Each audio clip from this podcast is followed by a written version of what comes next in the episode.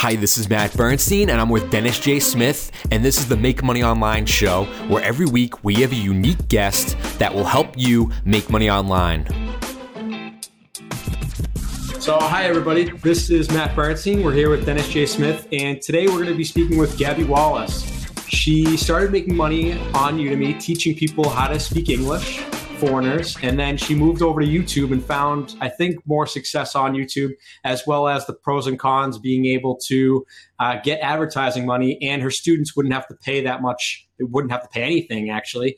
And she was able to make enough money for her to travel and work on her business. And now she's here to talk about laptopteacher.com. And she's going to be teaching people how to create video courses, market it with YouTube, and travel the world. So, welcome on the show, Gabby. Thank you, Matt. That's an awesome intro. Yeah, I'm very happy to be here with you, with everyone who is tuning in live, everyone who might watch later. And I'm just happy to share my experience because I know how it is. Like when I started, I wanted to um, teach online, uh, work online, make money online, like the name of your show. And I didn't really know anyone who's doing that. So I know it can be really helpful to just listen to someone who's been there um, and I'd be happy to share the things that you know went well, didn't go so well, things I wish I did differently, wish I had known in the beginning, or whatever you want to ask me. I'm here to to share with you guys and, and learn from you too, and just watch what the audience has to say and questions from them too. This is so exciting. I don't know if you can tell, but I'm like really pumped to be on Blab and talking with you guys. So cool. awesome. We love it. I yeah. think Matt, how many shows is this now for us? A uh, lot. I think the fifth the fifth for this format, yeah, and then the other ones that we've done. So this is exciting for me because uh, Matt had told me about you, and I kind of like to start living the digital nomad lifestyle and travel more, specifically maybe around the world. I, I you know, take road trips here in the U.S., but uh, so I'm excited to get to know where, more about. What's sorry that? to interrupt, Dennis. Where are you located? And Matt, where are you right now too? So I'm near Boise in Idaho in the Pacific Northwest. Nice. And, and I'm in Chestnut Hill, kind of near the Newton area. Yeah, I used to live in Boston, so I know it very well. Yeah, it, it's cool. You ever going to come back or no? Um, I will be back to visit family and friends maybe in a, a month or so. I'll be back um, kind of traveling all over the US. But right now I'm in Brazil. I'm in Rio de Janeiro and it's nice and warm and uh, it's it's nice to be here. I really love Rio, so I, have been all over in the last year. Um, wow. It's just it's it's good to be able to to be location independent with your work. I know we're going to talk more about that, but I'm really loving the lifestyle. Good. Cool. Um, so okay, we can we can get started, I guess. Yeah. Um, so you started on Udemy teaching English. Uh, I just wanted to know a little bit more about your experience on Udemy. And do you have any more plans to launch any more courses on Udemy or elsewhere? So let me start from the beginning. Um, I started Go Natural English, the name of my English learning company, 2011 as a YouTube channel. And I started making little video tutorials for English learners. And after some time, I had several videos, maybe a hundred or so on YouTube, and viewers were asking me for more. They were saying, Oh, can you be my teacher? Can you tutor me? Can you make a course? And it was kind of overwhelming because I didn't know how to make a course. I had never done an online course before.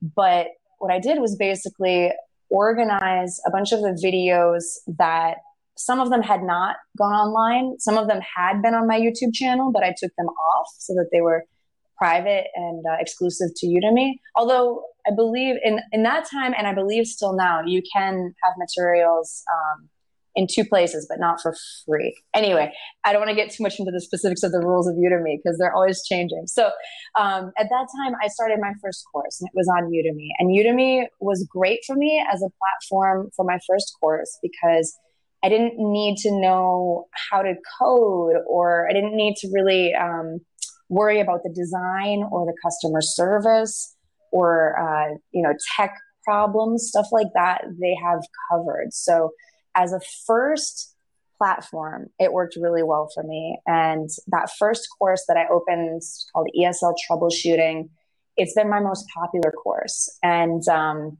maybe that's because it, it, was my first one, but um, it just it's it continues to do really well. So I'll keep that one up.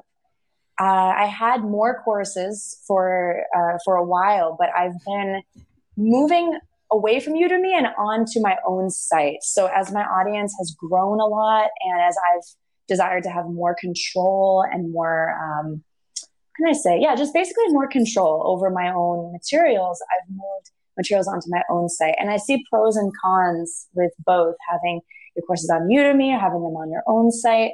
So I'm happy to talk about that. Um, and I think I think Udemy is uh, a place where I'll continue to have that one course, but I may not add new courses right now, although I may in the future. Kind of keep that option open. Know, does that answer answer the question to start out with? Um, so you're basically just uh, you're focusing on your own platform, your own website, and then keeping that original course on Udemy and kind of using it as a marketing tool from now on.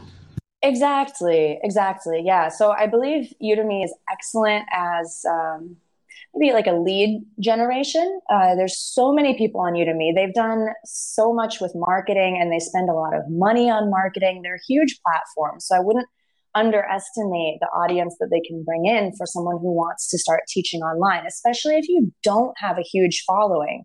Like when I started my first Udemy course, I think I had around 10,000 subscribers on YouTube, which is not nothing, but at this point, I have almost 150,000 followers on YouTube. And we can talk more about YouTube and that role in marketing your courses. Um, but it's, you know, it's shifting with my audience now that I kind of stand on my own two feet. Like, okay, I can do this on my own site. And Udemy is a great kind of uh, supplement or feeder, perhaps. Um, so I'm not I'm not taking everything off of Udemy. I think it's still good for some things. Um, so you talked about YouTube, and Dennis, do you want to ask your question about YouTube? I was just like trying to follow the uh, conversation here. We've got almost 90 people, and the feed There's is so moving by so fast. Right. I know.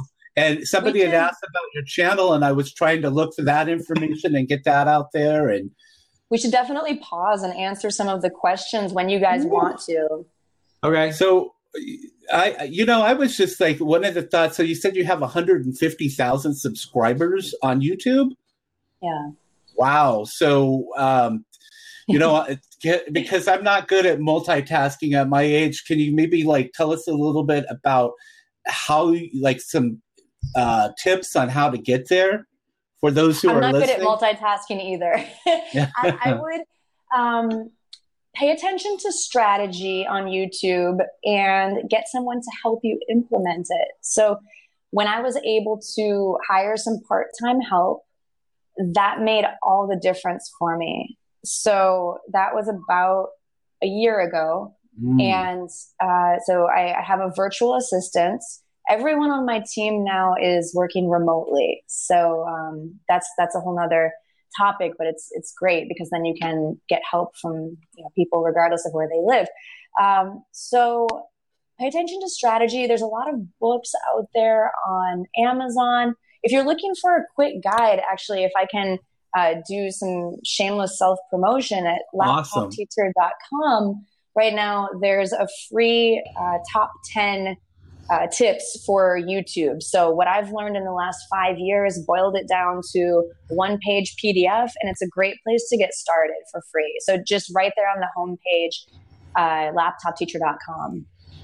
Great. I'm going to look for that because I have about 600 followers, and that's very impressive. I mean, you know, I said I'm here near Boise and yeah. the population of Boise is 225,000 and you have 150,000 following you on YouTube. That's pretty impressive, I think. So, congratulations. Thank you. Yeah. Thank you.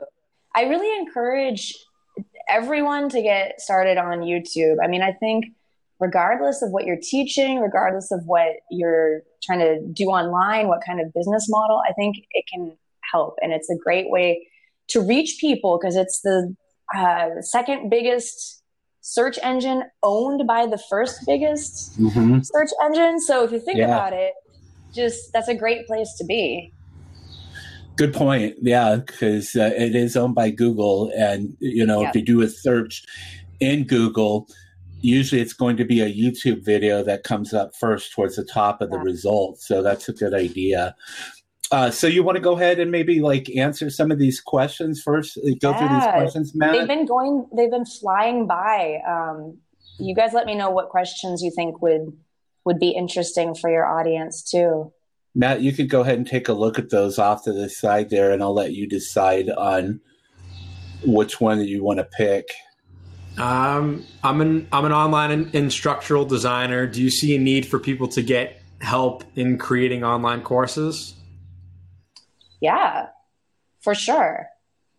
For sure. Oh, I see it. It's popping up on the side. Oh, that's awesome. Yeah. Thanks if you put that up, Matt. That's so cool. Um, okay, so absolutely. I know uh, at least a couple of people personally who have businesses that help other people create their online courses, you know, from start to finish, like helping them plan uh, their course materials, getting it set up online, marketing. So that's a great idea. I would think about what your strengths are. Not it's not necessarily good to do everything if it's not your strength. Like if you're not really strong at marketing, let's say, maybe you would just focus on helping people to design a good looking course. A lot of people underestimate how important design is, but if your course looks really ugly or if it's really hard to use, that's going to turn students away. And so if you're asking people to pay for the course, you know, they're going to want something that looks nice and that's easy to use. So to answer Tim's question, Tim Stafford here, I mean, definitely, I think there's a need for that. And and what about Mark Profit's question? I don't even know how to put the question up like you did, Dennis. But what tasks? Oh, Dennis did that. Cool. Yeah, there you go. You'll have to tell me how to do that after. I will. okay. Yeah, it's cool that they do this. So I just wanted to get some of these answered. So this looks like a, a VA question, like how are you delegating maybe those tasks? Um, what tasks did your part time, so your VA help you do? Yeah. Okay. So in the in the longer version of my top 10 tips i have a whole list of everything i have my va do but i can share some of those off the top of my head transcriptions especially because my videos were for english learners i have them all transcribed and i have the closed captions or the subtitles on YouTube. Um, there's automatic captions, but they're awful. Like they're honestly not accurate. So if you want to provide those for your audience, which also in, uh, increases your uh, SEO in YouTube, you know, adding transcripts is really helpful. And I didn't want to be the one doing those because they're very tedious. I don't enjoy doing transcripts.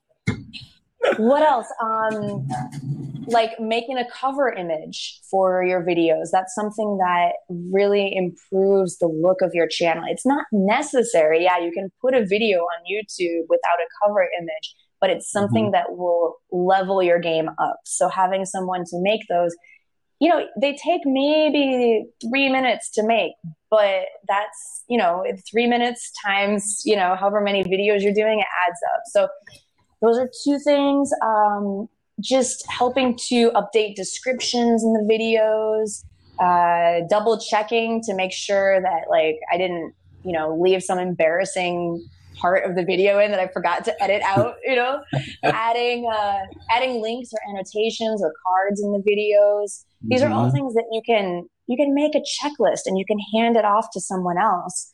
And it just helps so much because then that, that allows me or that allows you know you the creator to think about other things like what kind of content do i want to create or what is my strategy for making money here so think about how to get those little things like you know adding links to the description. Um, think about how you can systematize that how you can make a checklist and hand it off to someone who's capable who wants to work and you know pay them a little bit. It doesn't cost that much you know depending on if you find maybe a college student or um, even a, a VA who, who, lives in another country where, where wages are not as high, maybe. Um, you can you can pay them quite well, and they'll be very happy to help you with your YouTube channel. So, where did you find your VA? Is somewhere like Odesk or Fiverr? Yeah, Odesk is great. Is it Odesk or Upwork now? They keep changing Up, their name. Upwork. Oh, Upwork. yeah, you're right. that's okay. I was just thinking, um, that's a great place to look. Uh, Fiverr is great. Uh, there's a site I use, I think it's called Philippine jo- or Online Jobs Philippines. Um, people who work in the Philippines are known to be uh, pretty good virtual assistants. Of course, you always want to interview people. I mean, don't just mm-hmm. jump into employing someone. Like when you're hiring someone, make sure that you interview them, that you give them a test task, that you you know put them through a few um, hoops, I guess, to to make sure that they're going to be a good fit. And I'm so lucky. My assistant has been with me uh, for over a year now. Just just over a year, yeah. And I just I'm so appreciative for her. I couldn't do it without her. So so what would you do? You'd give uh, like a checklist, a step by step thing, and then as a test, have them uh, do like a couple of descriptions in your videos, and or yeah. do a couple of tran- like editing transcriptions for for you. Yeah, I mean, before you even give them the keys to your YouTube channel, I would ask them to do a sample task. Like um, maybe if you have a video, you could show the video to them and say, hey, could you write a description that's 100 words long? Could you just write a description as a sample for me? And um, what else? Uh, could you create a cover image? You could give them some direction, or you could say, hey, just let your creativity go wild and show me what you've got. And uh, see what they come up with. But definitely have the person do a short sample task. I mean, don't ask them to do like, you know, 10 hours of work for free, but maybe something that would take them 20 minutes. That's totally reasonable to ask before you hire them. Yeah, and especially if you're going to be with the same person for a year. Yeah. Um, should we? There's more questions popping up. Should we do those, or should we there's that one right there, like that. I don't know if we've like covered it yet, but just basically the best way to get started on YouTube, I would say, just creating, just creating your account and the channel and start adding videos, and then like Gabby said, you know, have somebody create the cover image for you. You don't have to, but having that branding, I think, gets important as you go on. You know, where she's at the point where she's got her own brand, but if you're get getting started you know, if you can do it and hire somebody on Fiverr to do it for you, then great. But it's real easy to get started on YouTube. If you have a Gmail or Google account, that's really all you need to create a YouTube account. Let me add that I started my YouTube channel in 2011 and I hired my assistant in 2014. That's three years of being on YouTube, you guys, before hiring help, and three years to get to 10,000 subscribers. But then something happened when I kind of broke through that uh, 10,000 subscriber point. I hired help. I focused on my strategy. And in the last year, my channel's grown uh, over 140,000, you know, plus the 10 that were already there. So I just wanted to say that because if you're just starting out, if you're just signing up for YouTube, like don't expect overnight to have hundreds of thousands of subscribers, but you have to start somewhere. And the time's going to go by anyway. So you might as well get started today and just be patient with yourself, just little by little, keep building your channel. Mm-hmm. Um, yeah. pe- people want to know a little bit more about your YouTube strategy. Could you yeah. um, describe a little bit about that, I guess. Totally. I can try to boil it down to like a, you know, three minute answer because honestly, I just wrote up a 56 page ebook that's that's uh, you'll you'll get an offer for if you sign up for my e- or my email list um, with the 10 free tips. But try to boil that down. Um, you need to give something. Approach your youtube channel with a giving mentality. Youtube is not a place for you to advertise per se. It's a place for you to give something, whether it's a tutorial or entertainment or I don't know, just sharing your life. Like you need to give something so that viewers actually want to watch. so that's like everything in a nutshell is what do you have to give? So think of it from the viewer's point of view because on YouTube, you're nothing unless you have your viewer. You're just another dude who has a channel and nobody's watching unless you have something interesting to say. and yeah, I mean, it takes some time to build momentum. Even if you're saying something interesting, you know, it, it takes some time. So uh, that's my caveat. You could be interesting and still not have a ton of subscribers, but um, have something to give, and then that will encourage people to share, to you know, c- keep coming back. Um, and then besides that, if you have something to give, if you're uh, showing up consistently, that's really key. You know, in the beginning, like the first two and a half years of my channel, I was making videos when I felt like it. I was like, oh, hey, oh, that would be a good idea for a video. I think I'll do that. And then like two and a half months went by and I'm like, oh, I have another idea. Let me put it up. And maybe I would make three videos in a row, but then I wouldn't do anything for another, you know, month and a half.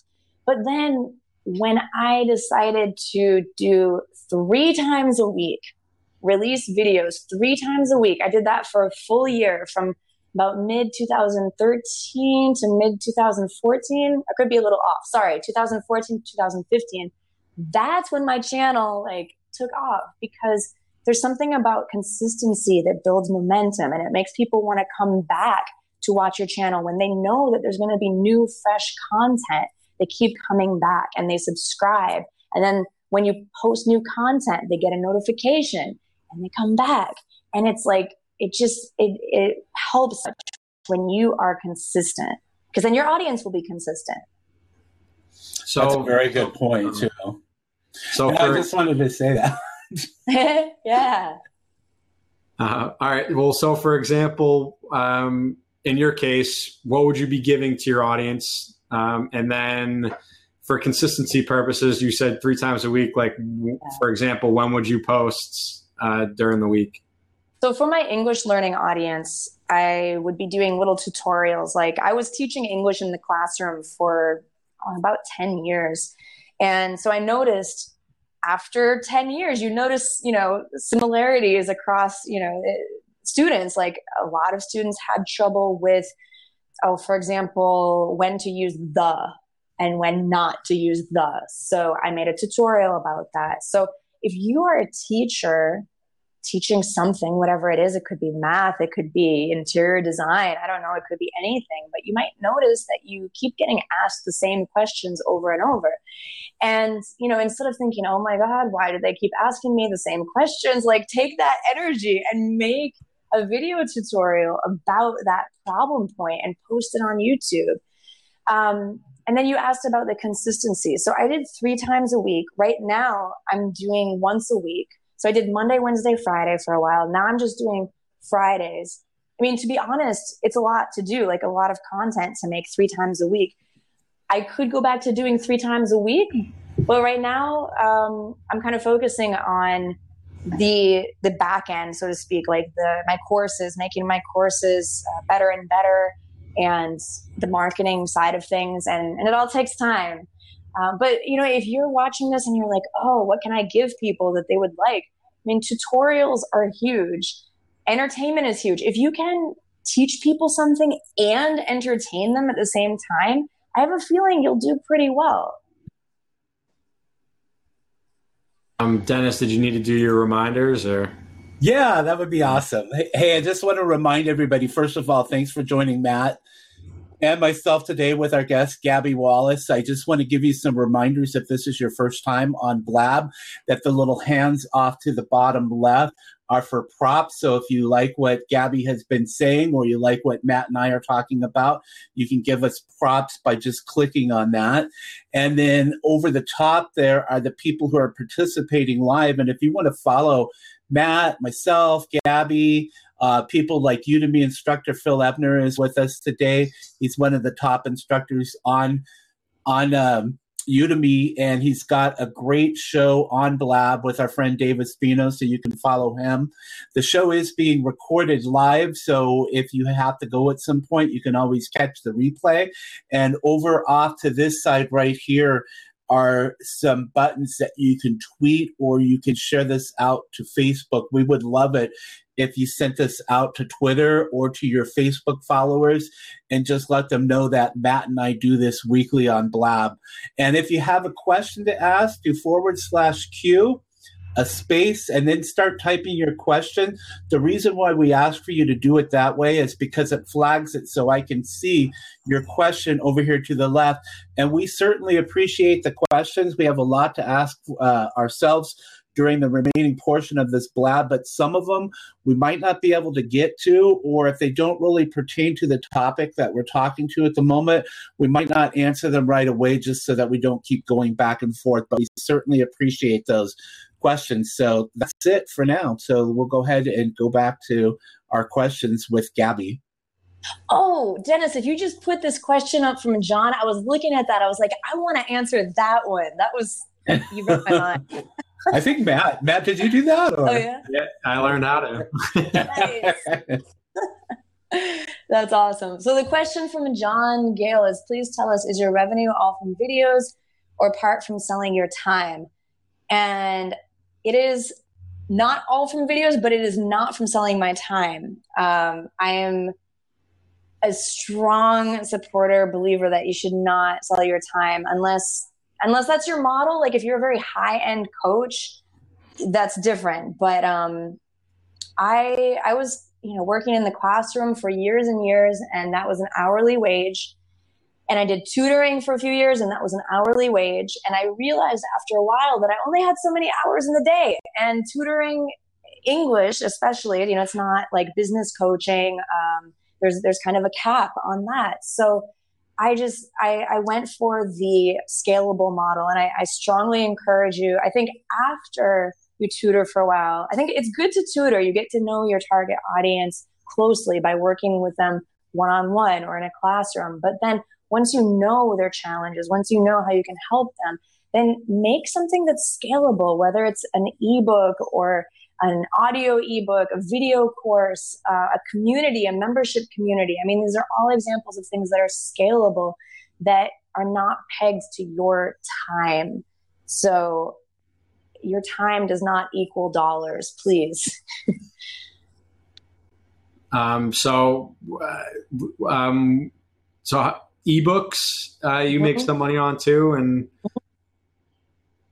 yeah, I mean, uh, ebook. So I have an ebook on Amazon now, and it's partly a way for people to find out about me because Amazon is another huge platform. Like you have to think about what are you focusing on like with an ebook are you focusing on making money from an ebook or are you trying to get exposure so if you're going to be on a big platform like youtube or you have a podcast or blab or amazon these are all platforms with lots of people. And I wouldn't be too fast to think, oh, I'm going to get rich with an ebook.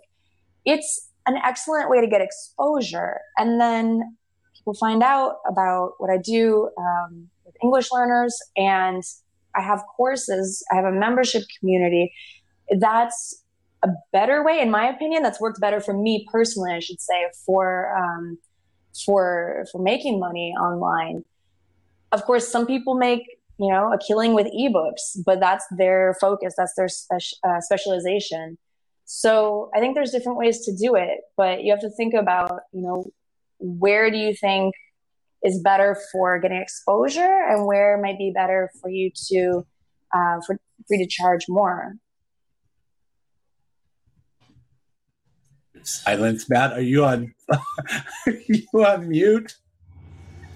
Yeah. Um, uh, so Okay, so there's another question too that says, uh, why did you switch from being a YouTube, I mean, being a Udemy instructor to on YouTube, and that's because you want to leverage your own platform, right? Uh, you said, why did I switch from Udemy to YouTube or Udemy to my own website, right? I, well, didn't, okay, so if, well, if I understand this right, you did, uh, you started on YouTube, right? So started yeah, on YouTube. So yeah, yeah, yeah. No, here's here's the roadmap. Here's my my the laptop teacher roadmap. What I did, I started on YouTube. I also created a podcast, and then I had a my first course on Udemy, and then I made my own course available through my own website. Okay, so that was the progression. So why did I do that? That was the question um, because so there's pros and cons. I see the pros to Udemy are you don't have to think about design or customer service or tech mishaps. You know, mm-hmm. if anything happens, they have a team and they have a huge budget and they're working around the clock you know while you're sleeping so like their site is not going to go down um, they also have a huge budget for marketing. So you can like sit back and your course is going to be marketed while you're you know sitting on a blab or doing something else. Oh sorry i lost you guys. I just um hang on. I'm learning here. I have to come back to blab okay i, I did something are. else on my phone. Okay so um the downsides why i have new courses on my own site are for one when someone signs up for your course on udemy you you don't get their email you can you can contact them through udemy but i don't think you're technically supposed to promote your website or um, bring them off of udemy i think you can you can give them some supporting educational materials, maybe send them a link to an article or even your own blog post or something like that. But you can't really say, oh, hey, I have a new ebook. You know, do you want to buy my ebook? Something like that, I believe is not, um, not really encouraged. So I wanted to have more direct contact with my audience because that's what's worked really well for me, being in front of my audience. So not only having myself on video, giving tips, but also being able to write emails to them saying, hey, you know, uh, I wanted to update you. I'm here in Brazil and I'm working on a new course, you know, something like that. So having the direct contact with my audience was really the biggest thing. You know, other things would be like um, pricing. You know, now there's a new uh, rule, I think, that your course needs to be between 20 and $50, which is not a bad thing. It could be a great thing. But you don't have option. I like to have lots of options so I can decide. I'm a control freak, you guys. um, so there's that. And then if you want to work with affiliates, like, you know, affiliates are great on Udemy. This is actually a pro for Udemy because there's so many people who are going to come and buy your course through other affiliates and you get to keep some of that.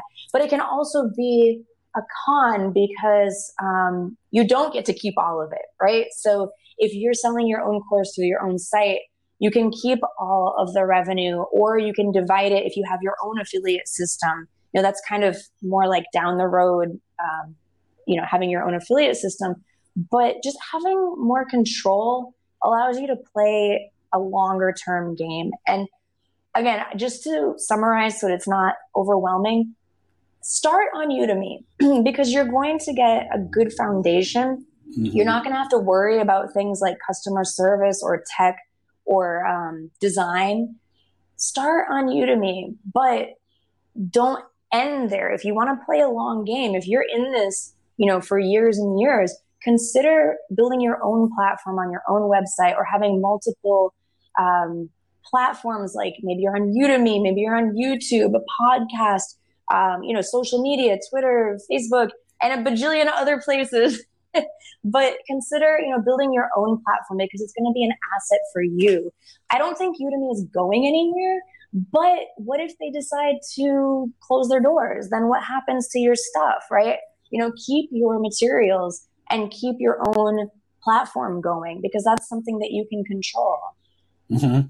Hey, while we're speaking about uh, having your own platform, there's several questions from people asking things like, uh, what tools are being used. And I do a lot of this myself. I I went over to laptopteacher.com and I see that it looks like you're using Leadpages for yes. collecting form information, which is what I use too. So uh, definitely WordPress, I think, uh, and you're probably using WordPress for the platform, but maybe some other tools that you can talk about and recommend for people who are watching right now. It's something that uh, to get started doing this stuff on your own.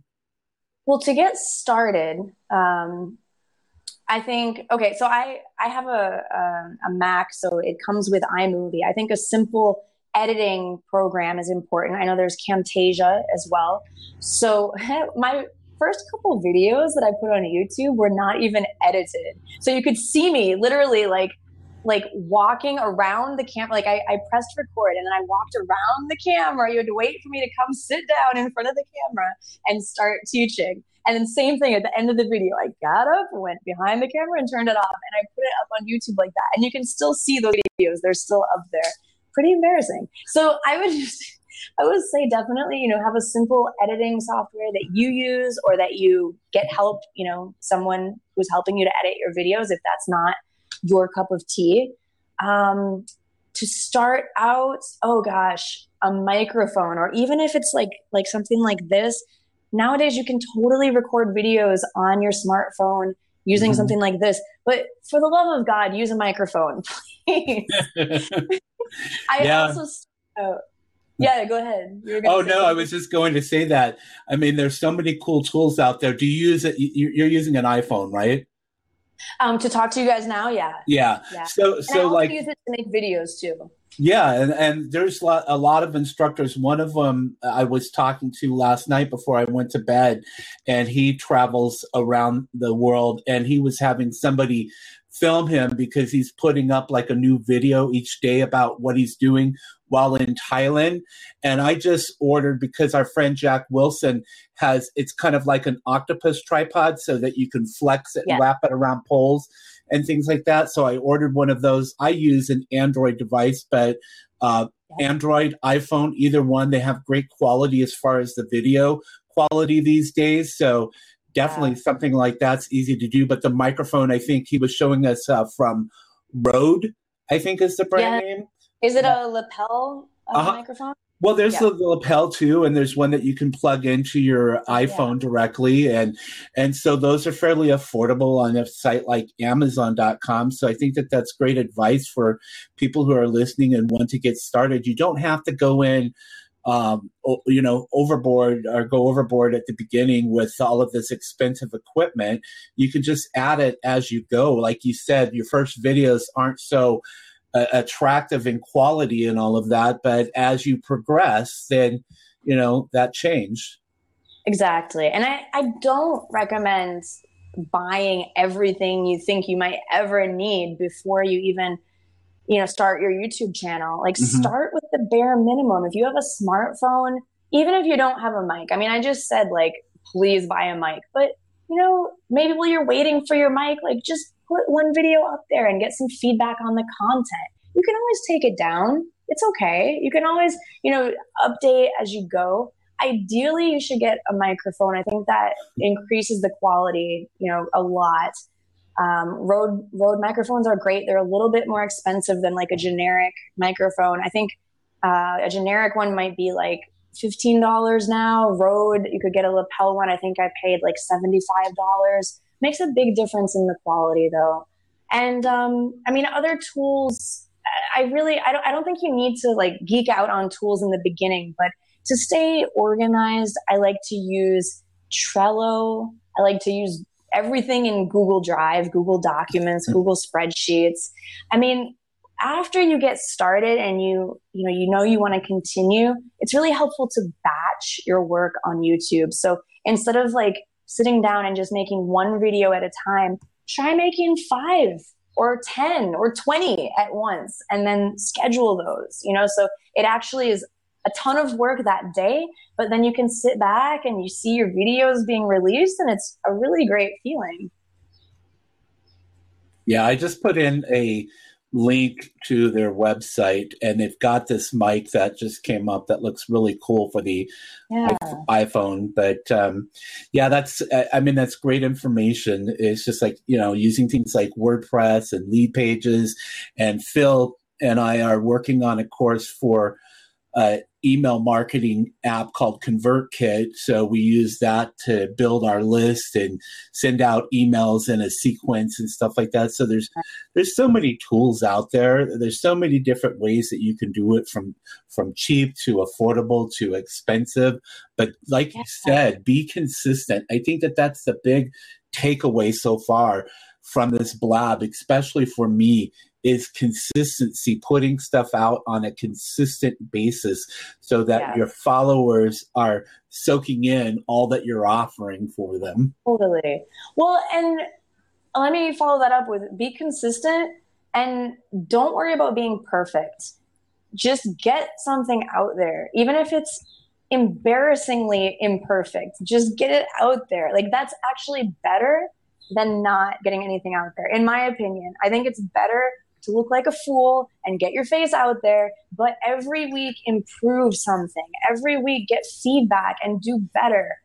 But don't wait until your material is perfect because it's never going to be perfect. My material is not perfect. I would never tell you, you know, my material is perfect. I would say I'm probably doing a few things right, but there's so much room to grow still. And when you're starting out, don't worry about stuff like Leadpages. I mean, just to like cut the overwhelm, to, to uh, reduce that feeling of, oh my gosh, I'm so overwhelmed. Where do I start? Like, just start on YouTube and start building your following on YouTube. And then maybe, you know, in a couple of months, think about how are you building your email list? A couple more months. Okay, what are you actually going to sell? How are you making money? Then think about stuff like Leadpages or whatever. Like, just don't worry about it all right now. Just just record your face and put it online. Mm-hmm. Yeah, the only way that you're going to get better is by making more videos, and through the experience, you'll figure out stuff that you wouldn't have known otherwise. Totally. So, uh, if you were to, were to start out again, would you repeat those same steps that you outlined earlier, or would you take a different path? Yeah, I think the only thing that I would change is to have more confidence and uh, belief that I can uh, make this my my job, my income. Um, I spent about three or four years, no, four years working on Go Natural English on the side while I was a full time classroom teacher.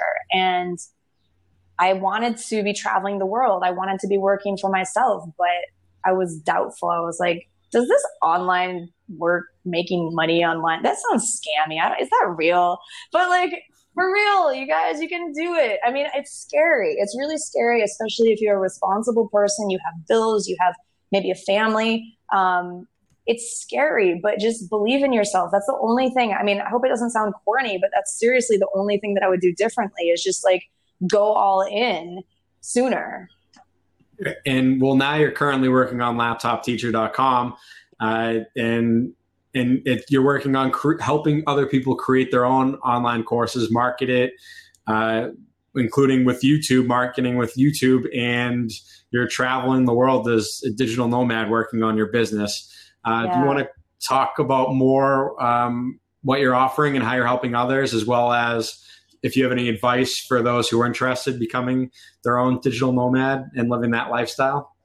Absolutely. Um, so, through creating my own online teaching business, I started getting a lot of messages from people. I mean, people I used to work with as teachers in the classroom, and people who you know were just kind of following me on Facebook or Twitter or wherever, and uh, they were asking me like, "How are you doing this? Please show me, teach me."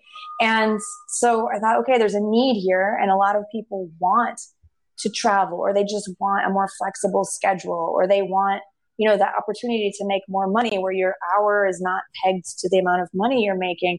So that really motivated me to start making materials uh, an ebook a course about how to get started on youtube because that's where i got started.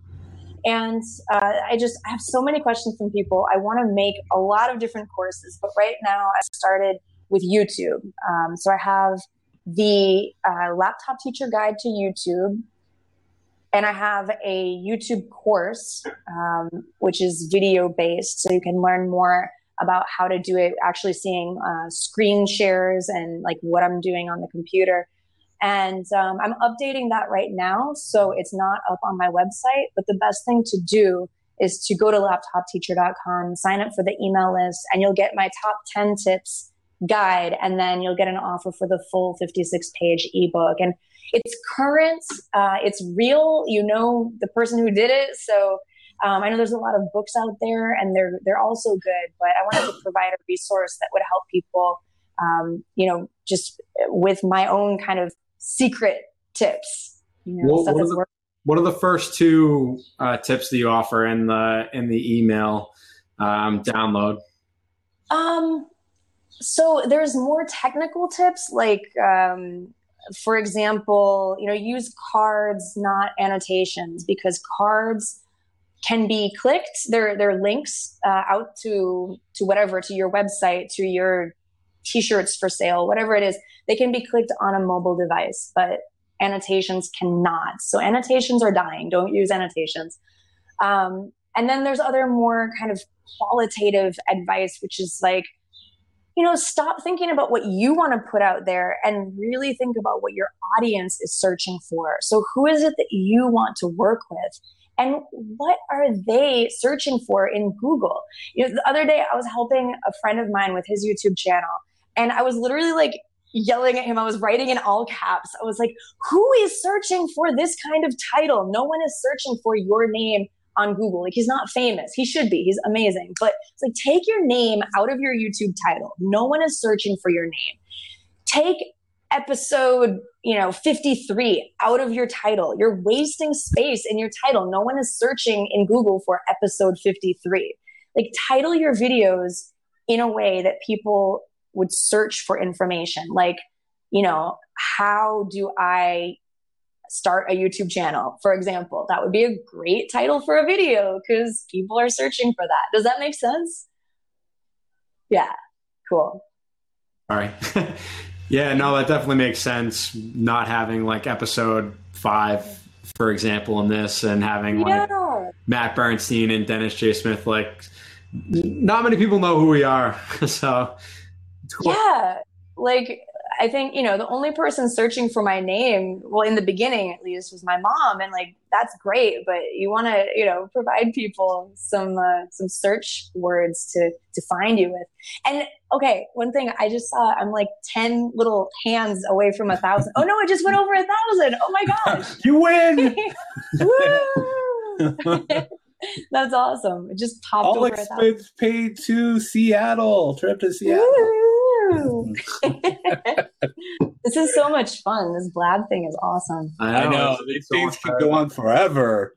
it's like I don't even know. Like, I, I, could talk with you guys forever about this stuff. I get really excited about it, and there's a lot of good questions too. Lots of great information. I mean, so many questions. I saw, you know, something like I, there's some discussion here in the chat about YouTube and is YouTube dying? And I said, heck no, I don't think that it's dying. I just went to Alexa.com and pulled up their rankings. They're number three.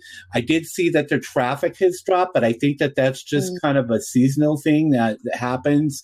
Um, just like people were talking about that their Udemy sales has have dropped.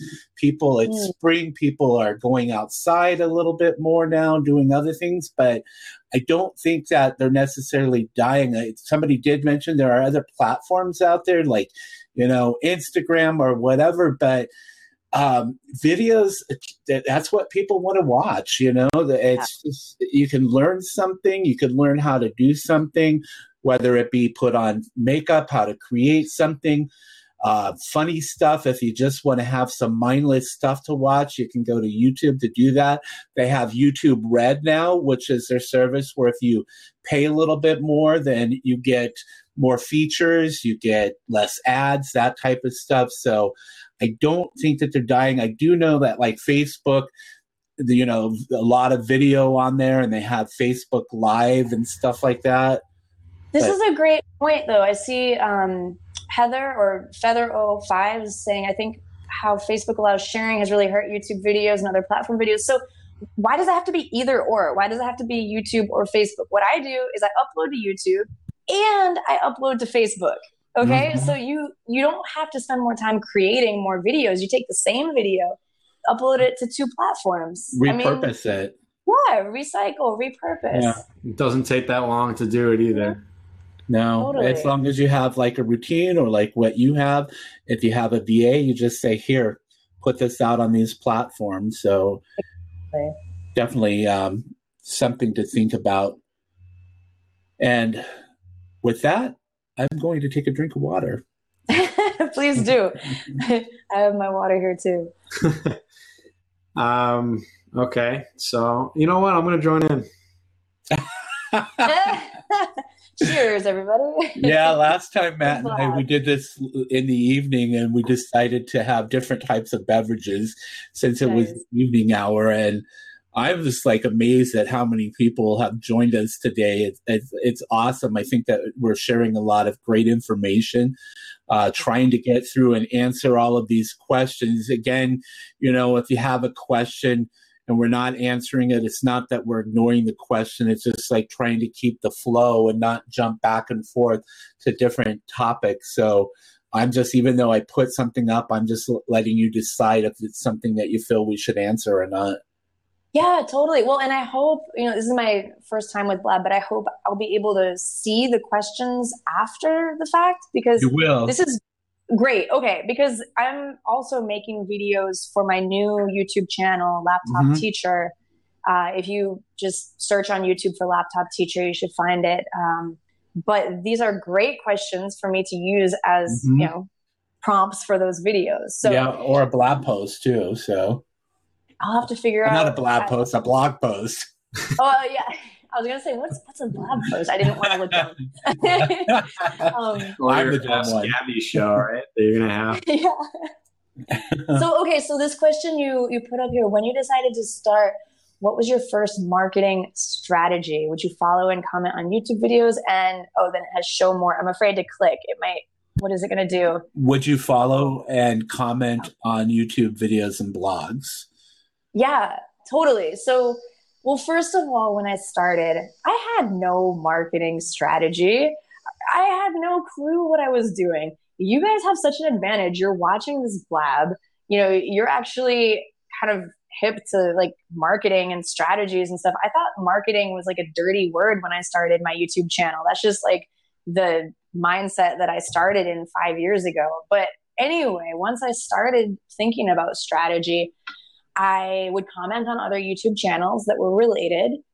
I would go to forums or Facebook groups uh, where people were asking questions, and I would say, like, oh, hey, you know, I made a video that might help you with that question. Check it out.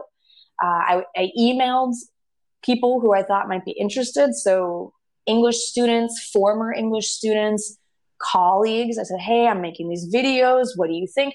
And instead of saying, like, watch my video or you know subscribe to my channel. Um, i would ask for feedback. I would say simply you know I'm, I'm trying to create this thing. I'm doing this project.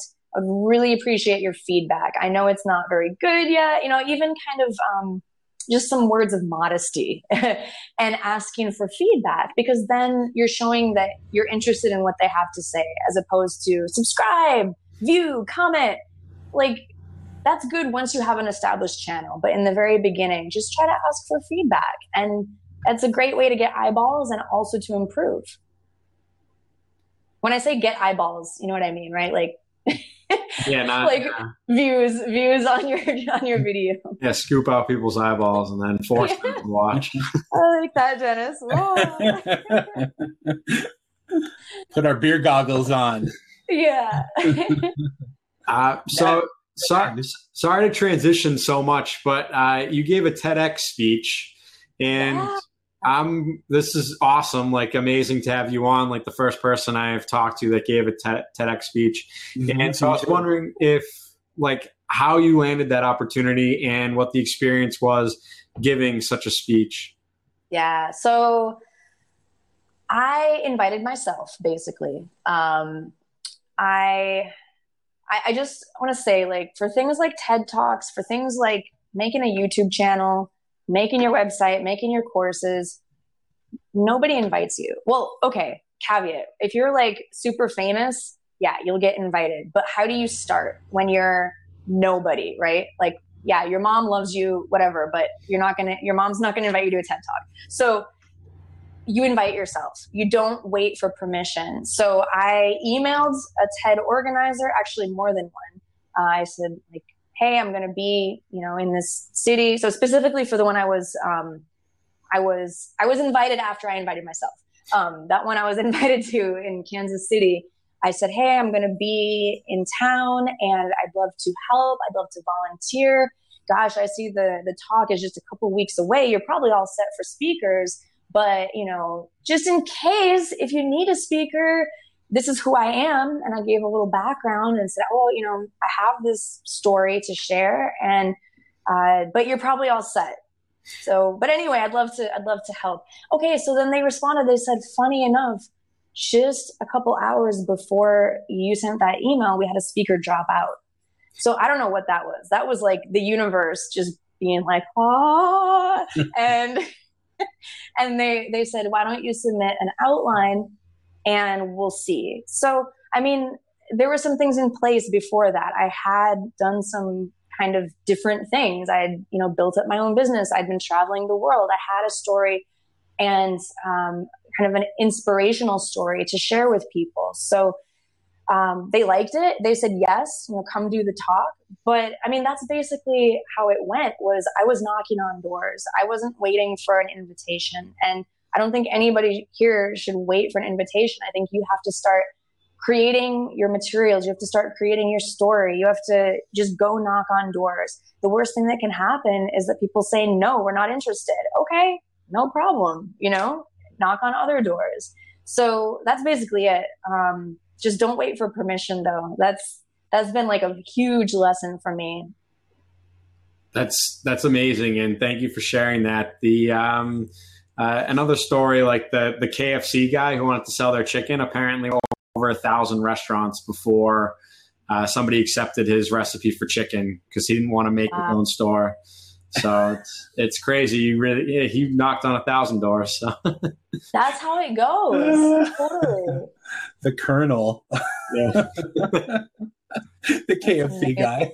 it's like, well, and I, I love what you guys are doing because you're mm. creating your own media right here. You're not waiting for CNN to invite you to talk about how to make money online, but they will because they're going to see your, you know, your blab show and they're going to be like, "Oh, these guys have stuff to say." But like you're not waiting you're not waiting for permission to do your blab. Yeah, that's true. I, I, mean, I have done some public speaking myself in, in, front of an audience of 75 people who were authors when I did my first book a couple of years ago. And while I was there promoting my book, the news channel in that town, a smaller town here in Idaho, came up to me for an interview. And I was like, wow, this is nice. totally something different, you know? Yeah. So, yeah. Well, that's the other thing is you were putting yourself out there. You were mm-hmm. creating stuff. You were speaking, and so I mean, you have to be doing something a little bit different than everybody else to you know pick up that attention too. Yeah, absolutely. Because I mean, with Udemy, I've got my uh, Udemy uh, group on Facebook. Uh, I'm writing a book on Udemy Life, so you know might have to like contact you and put you in there before the book gets published here Please within do. the next couple of weeks. So yeah. I, I, love your stuff. So um, Matt, you. should we bring? Uh, I Phil had a question and wanted to come on and ask Gabby. So Phil, are you out there? Phil is our uh, our another resident. Oh, Phil. Okay, call on in, Phil. Oh, this is exciting! I always see Phil's name online this guy is killing it on Udemy and with when it comes to uh, video online. So he's, and he's totally a super different. awesome guy too. Hi. Hey. Hey. Oh my little dark today. You're tan yeah, wait, today. Hold on. I uh Temecula tan. My camera. I'm coming back in. I'm coming back in. Okay. He just got back from Temecula celebrating his first uh, wedding anniversary. Okay. That's awesome. Um, not looking good, but uh, hi, okay. how's it going? Hi, Gabby. Hey, hey, Phil. nice to meet you. nice to meet you too. Uh, I'm getting my webcam settings going, so let me fix this tan that I have right now. Where are you, Phil? Uh, I'm in Fullerton, California. It's like uh, Orange County, LA. So it's so, early for you. Uh yeah, it's like 11. Um, oh. So it's not too early, but actually so, Matt and Dennis and I are in a mastermind group on Tuesdays, and we I have to get up super early for that. So yeah, that's awesome. 6 a.m., uh, 7 a.m. yeah, yeah, yeah. But um, cool. Well, I've been listening and I'm really impressed with everything that you're doing, Gabby. And I wanted your advice about a couple things um, that I'm doing. Um, So I have my YouTube channel that I started probably like about when you started, like three years ago. And it started out because I was teaching online classes about video editing, motion graphics, all that kind of stuff. But then over the past few years, I've just posted all sorts of other types of videos on there related to my online teaching. I've done photography courses now, so there's photography photography stuff on there. And so now I have like all these different like types of videos and I've always struggled with should I really focus on one thing for my channel, which is Video School Online, and that's my brand, that's my website, or should I branch out and do different YouTube channels for my different audiences? Um, and I know I saw that you have your online, your English learning channel. I, I see you have your online life, online teaching life channel. Um, and I'm I'm kind of at the point too right now where I have like 16,000 subscribers on YouTube, and I passed the 10,000 mark like a couple months ago, and I can just see it like really increasing right now. And so I want to take advantage of that and continue to grow, but I just don't know if I should just stick with what I'm doing or focus in on one of those audiences. So, okay, my initial advice uh, from what I hear you saying is, you know, is so I have a question actually. Is your audience coming to your channel because they're searching for like video tutorials or are they searching for Phil Ebiner? I think that uh, I do get a lot of traffic for people searching specific tutorials that I've put out related to video creation. Um, but when someone is thinking of Phil Ebiner, they're not thinking of the video cre- creator. They're now thinking of Phil Ebiner as the online teacher and online business creator. And so if people you know, are, if I'm sending people to Video School Online, my website or my YouTube channel, they're typically more interested in like the online business stuff. Well, are all the videos that you're putting on your channel related to teaching online? Is there some kind of overlap there? Not all of them, but I've thought that maybe I should refocus it. So I'm still teaching people how to make videos, which is what I love and which is kind of what I started out doing, but but focus on that audience of online teachers or online business builders. And so it is related because now I kind of have some more advanced tutorials that people wouldn't be interested in except like more advanced video creators. But maybe that's a better idea is like focusing on that audience.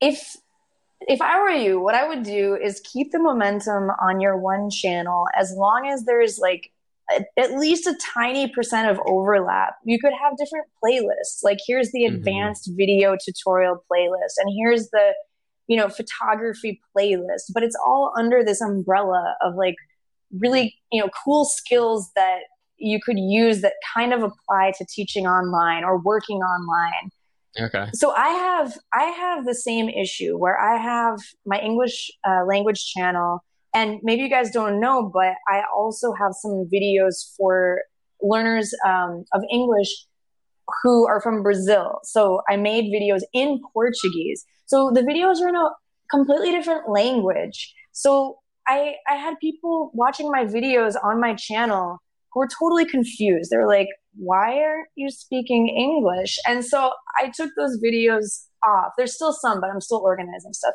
So I would recommend, you know, if they're totally different audiences, if people are not going to understand what you're saying, literally, or if it's just a completely different field, like make a different channel. Like if you mm-hmm. started doing, well, you know, the first thing that came to mind is obviously not something you do, but like a makeup tutorial channel would yeah. be totally different. Um, like probably a different channel would be a good idea different different audience probably but it seems like everything you're doing is somewhat interrelated and i would just keep that momentum because like managing a whole other channel is so much more work too. Yeah yeah. Okay that's really good to hear you say that just to have someone else kind of brainstorm it with me because that makes me feel feel better than trying to. Another question. So, if I can ask Dennis and Matt, is that okay? Of yeah. course. um, so, because because I'm on YouTube and I've had ads on my channel for a while, I do make a little bit of um, income from YouTube every month, and I think I think we're allowed to say what our income is. We just can't like give the details of like the cost per mille. But I'm making like between like two and three hundred dollars a month on YouTube now with like 15, 16,000 subscribers. And it's always been my kind of goal or plan in the long run, like Did he freeze on you? Freeze? Yeah. Yeah. Did I freeze? Can you hear me? Yeah. Yeah. That's Oh, a you can hear me. trick. It, it's always been your goal to what? Oh, it's always been my goal to maintain my YouTube channel and grow it to the point where potentially I could make a thousand dollars a month or something like that. Um, and I think YouTube's going to be around for a, for a while, for a long time. Um, but with your channel, can I ask, are you making like a decent amount from your English learning channel that has like so many subscribers? Yeah, so right now um, it is at around a thousand dollars a month with the ads turned on. Wow. However, I I'm gonna move away from that. As painful as it is to let go of that that AdSense, mm-hmm. I think that since my my goal is really to get people over to my website and to join me on my email list for my courses and my materials, I feel like the ads are possibly distracting people's attention, making my brand look, you know, not not so polished. Um, but it's really, really hard to let go of that AdSense Yeah. now that I've built it up. Um, but that is the plan, and I'm not going to just Uh, turn it all off yeah. in one day. I'm going to, you know, with new videos, I'm going to not turn it on, um, and then I'll probably see little by little the amount going down. But I'm hoping to replace that, or you know, do even better with my um, my business model, just having people want to purchase my courses uh, or join my membership communities. So it's a choice. I mean, that's so one model of monetizing on YouTube is to turn on the ads. And a lot of people think that it's YouTube doing that. So, sh- like, don't tell anyone that that's the creator's choice because uh, we could get in trouble with our audience.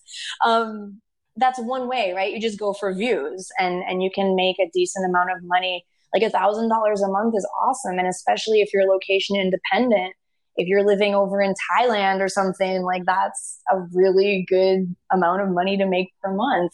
Um, but there's lots of different ways. So i mean there's there's that there's sponsorship there's having your own books courses and so on. And maybe there's other ways that i haven't thought of but um, but yeah that i'm going kind of off on a tangent because i get excited about this stuff but i hope that answers your question yeah, no, totally. That's great. And yeah, that's something I've struggled with the whole time too is should I have ads when I'm not making like full-time income from my YouTube channel? It's like why why distract people?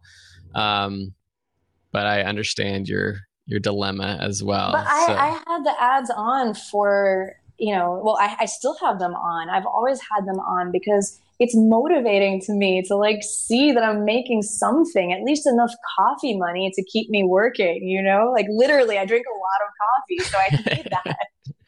yeah, no, cool. Well, I appreciate your uh, feedback and comments. So I'll let someone else ask questions, or I'll let Dennis and Matt keep going. Thanks, Phil. Hi. We appreciate it. Thanks for joining us.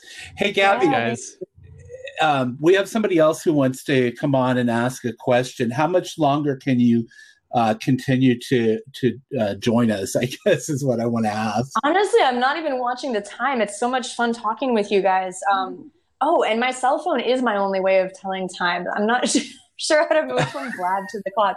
But no, we can we can take another question for Okay. sure. I can stay a little longer. Um, so Yeah. so GTech UK, if you want to come on and and join us live, you can go ahead and ask Gabby your question about call to action after a YouTube video. So And then and then after that we can um, either Hello, either go. How you Or, doing?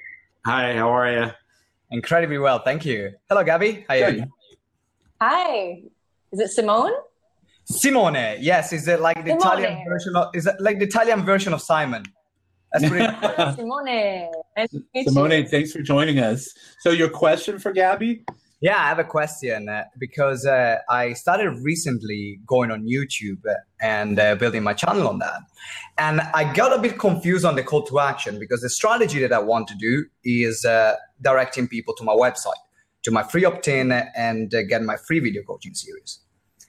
However, I've been hearing a lot about the importance of building a community and building comments. So I ended up having a call to action which sounds like that hey guys, make sure you sign up to my newsletter uh, or get your free online training program. Leave us a comment, share it with your friends, with your cat, with your dog, or whatever you're going to use.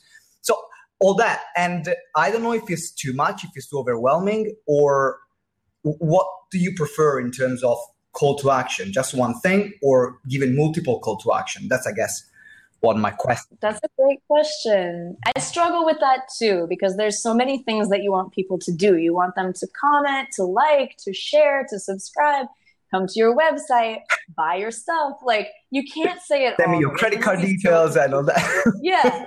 Follow me on twitter join me on facebook join me on blab. It's like oh my gosh there's so many things. So um maximum I would say two calls to action per video, but ideally one would be great. Um, I'm guilty of doing like more than one calls to action per video, but I would try to focus like maybe, you know, one month, all of your videos are just trying to build your community, especially in the beginning. Like, just try to build your followers and your views by saying things like subscribe, don't miss uh, a weekly video or however often you're doing them. Um, ask people to comment. You know, you can ask a question to encourage comments like, hey, what do you want me to talk about in the next video? Leave me a comment. But um, to answer your question, like, try to focus in. So maybe for your first six months on YouTube, just try to build the channel. And then, you know, from month from month seven or after even your first year on YouTube, then just really hammer away on like, come to my website, get my free whatever glass of water that you get after joining. Yeah, a glass of water. That's like, what that. is that a clean, clean glass of water or a coffee? I would join. I, would join. I know. I know you. Would. I would go. No, that's great. Actually, that gives me. It makes sense. So using uh, yeah. building the community first. I got my my microphone. I've got the the road, the, the podcast that is going going down. That's why like saving that. But okay, no, that's, that's, great to know. Thank you. Really appreciate it. Yeah, um, no problem. Yeah. And oh, just remember too, like your old videos, like from the first six months, will stay around, so people will always see those. And it's possible that you might learn something like after you know your first few months on youtube that you you might want to change your call to action so um, but you always want people to subscribe and stuff like that. So I think it's a good call to action to begin with for the first several months. Brilliant. Now I have it. Thank you. Appreciate that. Thank you, Simone. Thank you. Right. Thank, thank you, Malcolm. Thank you, Dennis. Appreciate it. Thank you for thank letting you. me So, Gabby, we we have one last question for you, if, uh, yeah. if that's okay. That's cool. All right. Um, so let's talk about like where you've traveled and your experience with your work life balance because yeah. I just went to Florida yeah. for a week and I didn't get that much work done and I didn't even collaborate that well with you on this interview. uh, no. Yeah. It's, it's, turned out great though. So maybe that's a secret yeah. to uh, go to Florida. No, yeah. but yeah, so this is this is a great topic to talk about the whole kind of um, travel work balance so you asked where I've traveled. So last year, I went to over 20 countries. I was in Asia, I was in the Pacific, um, I was in Europe. Now I'm in Brazil. I went back home to the US to visit. I got around last year. And at the same time, I was building my YouTube channel, I was building my business. And it wasn't easy. I mean, I was feeling a little bit stressed out at times, thinking like, oh, I really would just like to focus on traveling and enjoying my time, kind of like free spirited travel, like go where the wind blows. And that doesn't always mesh well with building a business, something that needs to like have consistency. It's like complete opposites. So what I tried to do was block off time to focus, like whether that was um, a week of focusing on work and a week of kind of free spirited travel, okay? Or maybe it looked more like mornings were to focus on work and afternoons were to explore the city. But I think it's really key when you're traveling to give yourself structure and be quite regimented about it. You know, even if there's some great party that you don't want to miss, like, okay, well, what is your priority right now? It's okay to go to the party, but you have to admit to yourself, okay, work is not my priority right now if I'm going to this party. That's okay, but it's always a choice, you know? Do, do you find it that you're still averaging 40 hours a week? Like you would do maybe like 12 hours one day and four hours another? Yeah, you know what's funny is I haven't really kept track of my hours until recently. I started keeping a timesheet for myself, which is so funny because I always hated timesheets because it felt like, oh, someone's trying to control me. But now I find it really valuable to keep track of how much time I'm spending on my business, especially because I'm trying to uh, spend a little less time on the, the English business and more time on laptop teacher. So I'm I'm really keeping track of that um, consciously. So I would recommend keeping a timesheet for yourself, just in a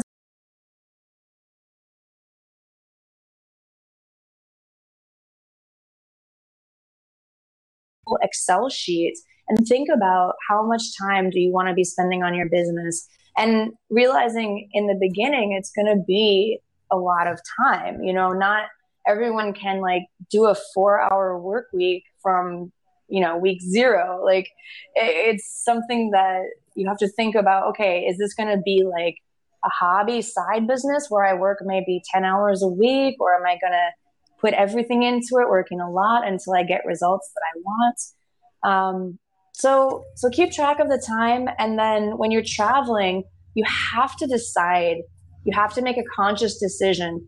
Am i working or am I just enjoying my time? Or am I going to block off time for work and block off time for enjoying travel? It's it's honestly right now it's like traveling is no different than if I was you know back in Boston. Like I would still have to organize my time as an entrepreneur and think about how many hours do I want to work? How many hours do I want to be out, you know, having fun? It's the same concept, but the difference is when you travel, there's a lot of hours that you spend on a plane or on a train or on a bus or transitioning, right? So, mm-hmm. can you work on a plane? I can't. I'm horrible at working on a plane.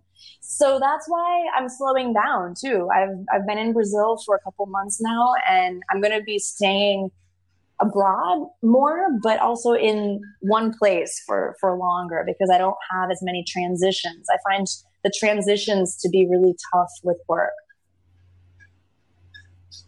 Matt's frozen. I, I know. I was like, with Am my I still frozen? yeah, we can hear him at least. I was typing to him on Facebook, like, "You're frozen. I hope you're still there," because I was wondering who was going to start talking. You know, I it's I think like I'm just travel, uh, perfectly still. yeah, I take a car when I travel, it and when I go to the hotel, then I do some work and answer emails and stuff like that. But I also try to get some downtime because I think it's important to be able to soak in some of the places that you see. Like I went to Crater Lake and the Oregon coast and to Seattle where I used to live and I just exploring places that I had never been.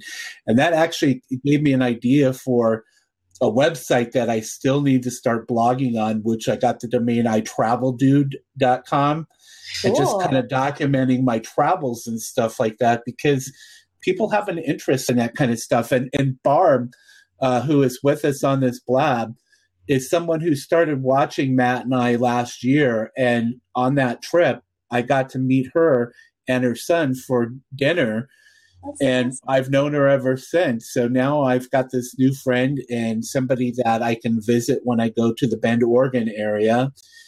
So it's just kind of fun to be able to do that stuff and, and work. I would rather go to Florida, you know, like Matt did, but um, I I don't know. I like flying, but I don't. well, I like that style. I, I, don't know. It seems like what you were saying is you were traveling and enjoying your travels. And mm-hmm. for me, ideally, like I live this lifestyle because I have a flexible schedule. And ideally, I would um, enjoy traveling and then enjoy like focusing on work, but not try to do them at the same time, if that makes sense. Yeah. Like I, I can take a week and go, you know, just be a bum on the beach, whether it's here in Rio where I'm living now or somewhere else. But like, I just, I personally work better when I can go 100% like I'm, I'm working now or I'm playing now. You know, it's it's hard for me personally to like mix them together. Yeah. Did you work by the pool? Because in in Florida, I was trying to like work by the pool, and no. and there was like ten other people in there, like trying to like talk to me and do whatever else, and I just wanted to kind of relax under the umbrella in the sun. No, no, I can't. I'm going to be uh, doing a, a, photo shoot on Saturday, and I'm definitely going to do some cheesy, like laptop on the beach photos because those are awesome. But I want everyone to know that I never work on the beach, and that that's kind of it's kind of a, a fallacy about digital nomads. Like nobody can work oh. under the sun. It's or by the pool. No internet access. No internet. Are you kidding? Yeah. what? I, I, you know, my favorite places to work is at a local coffee shop. I, I mean, there are Starbucks and, and, things like that around, and I will go to a, a Starbucks uh, every now and then. But we have some, even here in Idaho, we have some cool, funky coffee shops, and I just like to go there and work and kind of, you know, people watch or whatever, and then and then go back to you know home or whatever but you have to get out of your your typical work environment i think to be able to get the creative juices flowing. Yeah. I i love coffee shops too for sure. That's a good place. I think everyone has to find their own place. Like um, there's a comment here i think it was barb. Yeah barb is saying i work by the lake and that works yep. for some people. So I mean, if I was at the lake, I would just want to go swimming, and so it might not work for me. But you know it's wherever wherever is good for you. And that's the beauty of it, is like having that flexibility. Yeah it's hard sometimes uh, that's why barb is the one who barb is in central oregon in, in the redmond bend area and it's so beautiful there. Oh. great great great beer. Deschutes brewery is there the deschutes river uh, snow-capped volcanoes just an amazing place. Crater lake. Beautiful. so there's a lot to do there. The ocean i just I just love being able to do that. So it's I haven't been able to travel like internationally like you have. Um, maybe we should just like real quick before we go, like some advice on on traveling, like maybe some uh, tips on saving some money or or um, you know like just your favorite spot or yeah and and matt's still frozen for me i don't know if i can every now and then every now and then he moves. Okay. Okay well advice for travel um as far as keeping it cheap i mean i i have used uh, miles and points to mm. to get um, tickets so that's something you can look into uh, different ways to uh, travel hack uh, as you know people will say if you just do a quick search for that you can look into different ways that are totally legal. It just it requires a little bit of time and effort. So I've done that. Um, of course, the longer you can stay in one place, it's going to be cheaper. If you can, you know, rent an apartment locally, it will be cheaper than staying in a hotel. It will be cheaper when you're buying groceries and cooking them at home than eating out at, you know, the the local tourist restaurants. So you have to think about that. A lot of people think that it's too expensive to travel, but that's because the way they're doing it is the most expensive way possible. You can you can be in another country and if you stay longer term you're going to cut your costs it's, it's kind of counterintuitive you'd think oh the longer i stay the more it's going to cost well not really i mean a month or a week could cost the same amount it's just where are you spending your money so that's in a mm-hmm. nutshell that's that's how i travel hack my expenses is you know I, I look to stay more long term and you know, of course, be careful with um, visa requirements and things. You know, some countries you can only stay 30 days or 90 days or 180 days or whatnot. Um, but I think the longer you stay and the more you live like a local, I mean, don't travel abroad and think that you're going to keep your same habits and go to the same places that you do in the US. Like mm-hmm. one of my friends got upset because Starbucks wasn't the same in Brazil as it was back home. I'm like, you know, at least there is a Starbucks here. And yeah. you can't be upset. If you want to travel, you can't be upset about Starbucks not being the same because you're traveling. Like, dude, you're traveling, so you have to be open and flexible about these things. But That's I would recommend, funny. Yeah, I mean, I would recommend try to live like a local, try to figure out how the locals eat, you know, where do the locals go for entertainment? Um, and yeah. just, I, that's how I do it anyway. I mean, it's it's up to each person to figure out what you enjoy doing, but that's what I enjoy is kind of being a local, and then it, it ends up being quite affordable too. I think that's a course idea for you, Gabby. I was just like, as I was listening to you, uh, I mean, why not have a travel course? And I think you should call it Live Like a Local. Live Like a Local. I like that. Mm-hmm. Yeah. I guess it's kind of second nature to me. So I never thought about doing a course. Maybe I'll have to ask you about your ideas for that. That's an interesting yeah. suggestion. Well, and then also the stuff that has gone across the screen today with questions. I mean, you're an expert in this stuff. So, again, like you said, there's ideas for videos, and those could become another Udemy course on the stuff that we've talked about today. You guys and the audience here just have as amazing questions and have amazing comments too. This is awesome. Yeah. So, Matt, are we ready to uh, wrap it up so we can let Gabby go on with her day? And I can, my stomach's been talking to me, so I'm like thinking Thai food or something like that. Yeah, yeah, we can wrap up. I just wanted to add like a quick example about uh, some of the stuff that Gabby just said about travel. I just you can look at for credit cards that have promotions. So I got one that had fifty thousand miles for a Citi card, and I got fifty thousand points to fly with American. So domestically. Wow it would be 12,000 miles one way. So technically, I could get uh, two round trip tickets for free. Yep. So, or I think that's enough like for that. a round trip international ticket, 50,000 points. It depends where you're going and stuff, but definitely mm-hmm. enough for for an international trip. Yeah, yeah, and that's awesome. just opening up a credit card and and um, just making my normal payments. You know, it's I don't have to like give any money. Yep, good tip.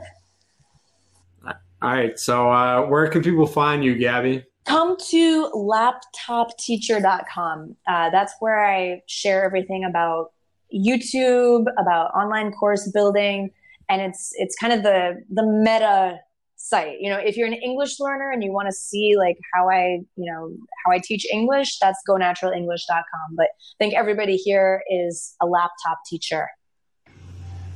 do you have any other closing thoughts? Oh man, just um, yeah, just believe that you can you can work online if you want to do that. Just keep looking for examples. Just um, see see what people are doing that's working, and just start. You know, start putting yourself out there, get your face out there, get your message out there, and keep looking for for feedback too. And and and yeah, I just want to give a big thank you to you guys for you know getting me on Blab and being patient with me as I figure out how to use it I just really Thank appreciate you. it. It's been great to talk yeah. We'd love to have you on again, you know, like maybe a couple of months from now and just see what you've been doing, see how that uh, live like uh, local course is going. Oh, I love it. and so, hey, Matt, where can we find you online? Uh, you can find me at skillhance.com, and it's about how to make money online, whether that be on eBay or Udemy, and as well as how to market it through social media and other digital marketing means. Where can we find you, Dennis? DennisJSmith.com. And if you put forward slash blab, you can see all of the past blabs that Matt and I have done, including this one. And I just wanted to say Facebook.com forward slash make money online podcast. We would love it if you follow us on Facebook so that when we do these future blabs, or maybe somebody like Gabby has a video that she's put out or answered a question that we might have missed, that we can share that with you. So make sure that you follow us there. And all of us are on udemy.com. We all have courses on Udemy. Uh, so you can just type in Dennis Smith, Matt Bernstein, or Gabby Wallace and find our courses there. So thanks a lot, everybody, for joining us today. We certainly appreciate it. And Matt and I, we should be back next week. Uh, the, the time might fl- uh, be different uh, just because of the guests that we have on, but we'll, we'll make sure that we get that out there. So thanks a lot, everyone. Thank you. thanks, you. Gabby. Thanks, Gabby. Thank guys. you, Gabby. And join us next week for St. Patrick's Day where we'll be Oh, wearing yeah, green. you too. You Yeah, too. drink Robbie. Irish Awesome. beer. Yeah. Take care, everybody. Bye, Goodbye. guys. Take care. Bye. Thank you, Gabby. Thank you.